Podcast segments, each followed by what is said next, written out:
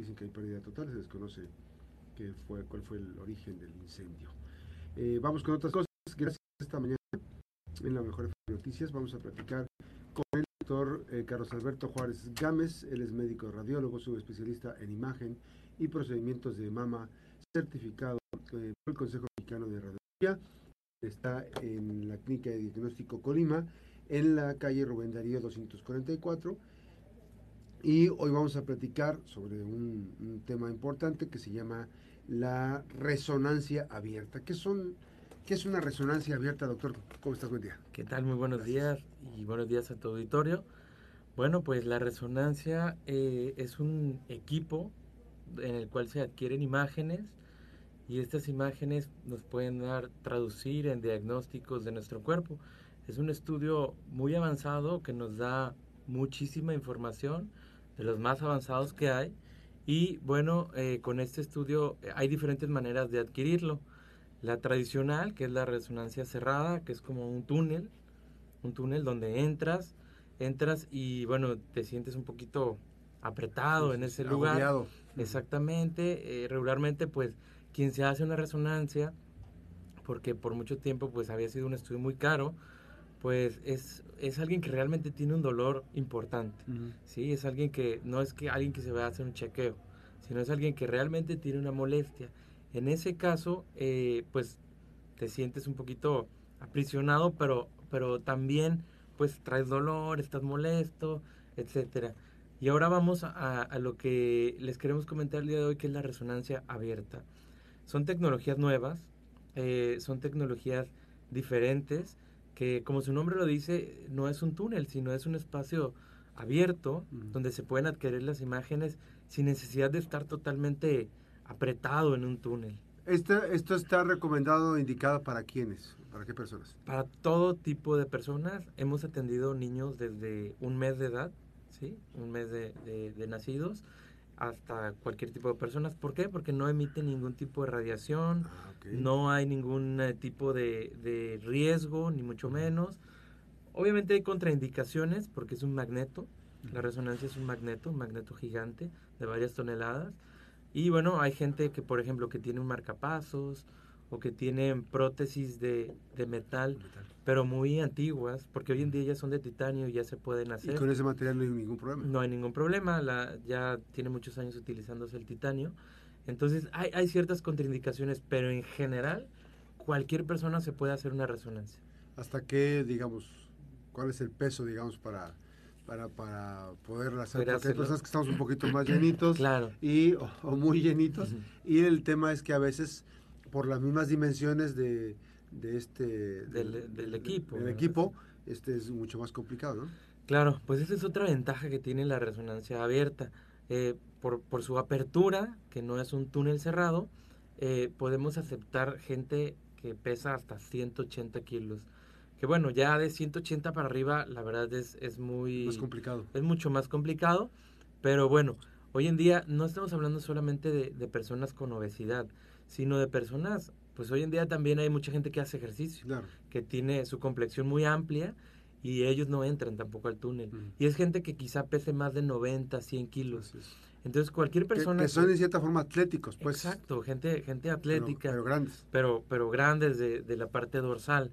Entonces, eh, no solamente gente con obesidad, sino gente un poco amplia de, de la parte dorsal, también es, es, se perdían muchos pacientes de 100 kilos para arriba, pues ya no los podían atender. Eh, en este tipo de tecnologías, nosotros sí, sí podemos, sí podemos atenderlos. En este proceso eh, se, hace se hace en Colima, ahí, ahí. Sí, exacto. Eh, nosotros allí en Clínica Diagnóstico tenemos este equipo, es un equipo con una tecnología japonesa, es una tecnología pues nueva relativamente, en nuestro estado pues sí somos los únicos que la tenemos. Y pues bueno, somos la opción para todos los pacientes, pero también para ese tipo de pacientes que tienen claustrofobia, eh, antes, pues, un paciente con claustrofobia, pues se tenía que sedar, ¿no? Sí, porque además hay que decirlo, este, al entrar al, túnel, eh, tienes que, eh, para que el resultado salga, platicamos eso, que el resultado sea, mucho más este, certero o, sirva el, estudio, ¿cuánto tiempo tiene que estar pues, expuesto? Normalmente en los túneles cerrados son un poquito más de una hora. Nosotros acortamos un poquito los tiempos hasta en, muchas veces 45 minutos. Todo va a depender obviamente del paciente, ¿verdad? Hemos tenido niños que pues obviamente se mueven un poquito, tenemos que, repetirlos. Sí, eh, hay pacientes que pues sí se quedan muy, muy, quietos y entonces no se tienen que repetir secuencias, pero sí se acortan también los tiempos, eso es un punto importante también. Ahora, este, el, el, el caso de la exposición es por porque los aparatos que hacen, o sea, que, ¿cuál es la, la visión que tiene el, aparato para este, que sea mucho más exacto la, la, toma? Claro, bueno, uno de los factores que, que influyen sobre todo pues es el movimiento, ¿no? Como te sientes menos, menos apretado, digámoslo así, pues te mueves menos. Obviamente estás más cómodo, estás más relajado, la adquisición de imágenes es, es más amplia, es mejor. Eh, cuando es un magneto abierto, pues son tecnologías eh, totalmente distintas. Muchas veces eh, la gente dice, bueno, pero algo malo debe de tener, ¿no? Quizá la imagen no es tan buena. o, exactamente. No, no, no es el caso. El caso es, es que es una tecnología totalmente distinta. Sí hay estudios eh, que no se pueden adquirir con tecnologías abiertas, pero son un 2% de un 98%. ¿Por, por, qué esos no se pueden? ¿Porque te requiere mayor precisión? No, porque requieren un poder magnético más alto. Las tecnologías abiertas, no, no, nosotros hablamos de teslajes. El teslaje es, es el poder magnético. En este caso, nosotros estamos hablando de un 0.5 de teslaje. Y bueno, para, por ejemplo, adquirir eh, resonancias de corazón, por así decirlo, necesitamos un teslaje muy, muy alto. Por ejemplo, unos 3 teslas. Entonces, bueno, es que, hablamos de precisión? No, hablamos de, un campo, campo electromagnético para poder adquirir eh, situaciones muy pequeñas. Que, que, es información al final de cuentas, ¿no? Pero son estudios que muy poco se utilizan, porque hay otros estudios que, que los... que exactamente, hay otros estudios que los eh, se pueden utilizar y bueno, no es necesario adquirir un sino exactamente, sino subiríamos mucho los precios. Otra ventaja que tiene este este este aparato es que por ejemplo este aparato no utiliza helio. El helio pues es un recurso que como todos sabemos está está pues agotándose en nuestro en nuestro medio y es muy caro. Entonces eso encarece los estudios. Los estudios pues casi te salen al doble. Una recarga de helio cada mes para un magneto de 20 toneladas sale entre 500 y 700 mil pesos. Entonces, eso obviamente se lo aportan al paciente. Nosotros, pues básicamente estamos a mitad de precio que cualquier otro estudio.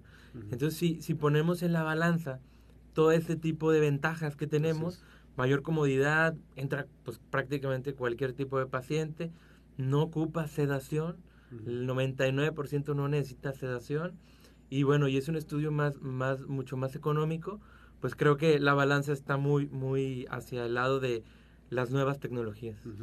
¿Cómo, ¿Cómo, es el proceso, digamos, del trabajo del, del, magneto para adentrarnos, para, para, revisar, para este, hacer el trabajo de, digamos, no sé si... De la adquisición de imagen. De adquisición de imagen. Bueno, normalmente eh, la resonancia, como su nombre lo dice, es una, es un, está haciendo ciertos movimientos.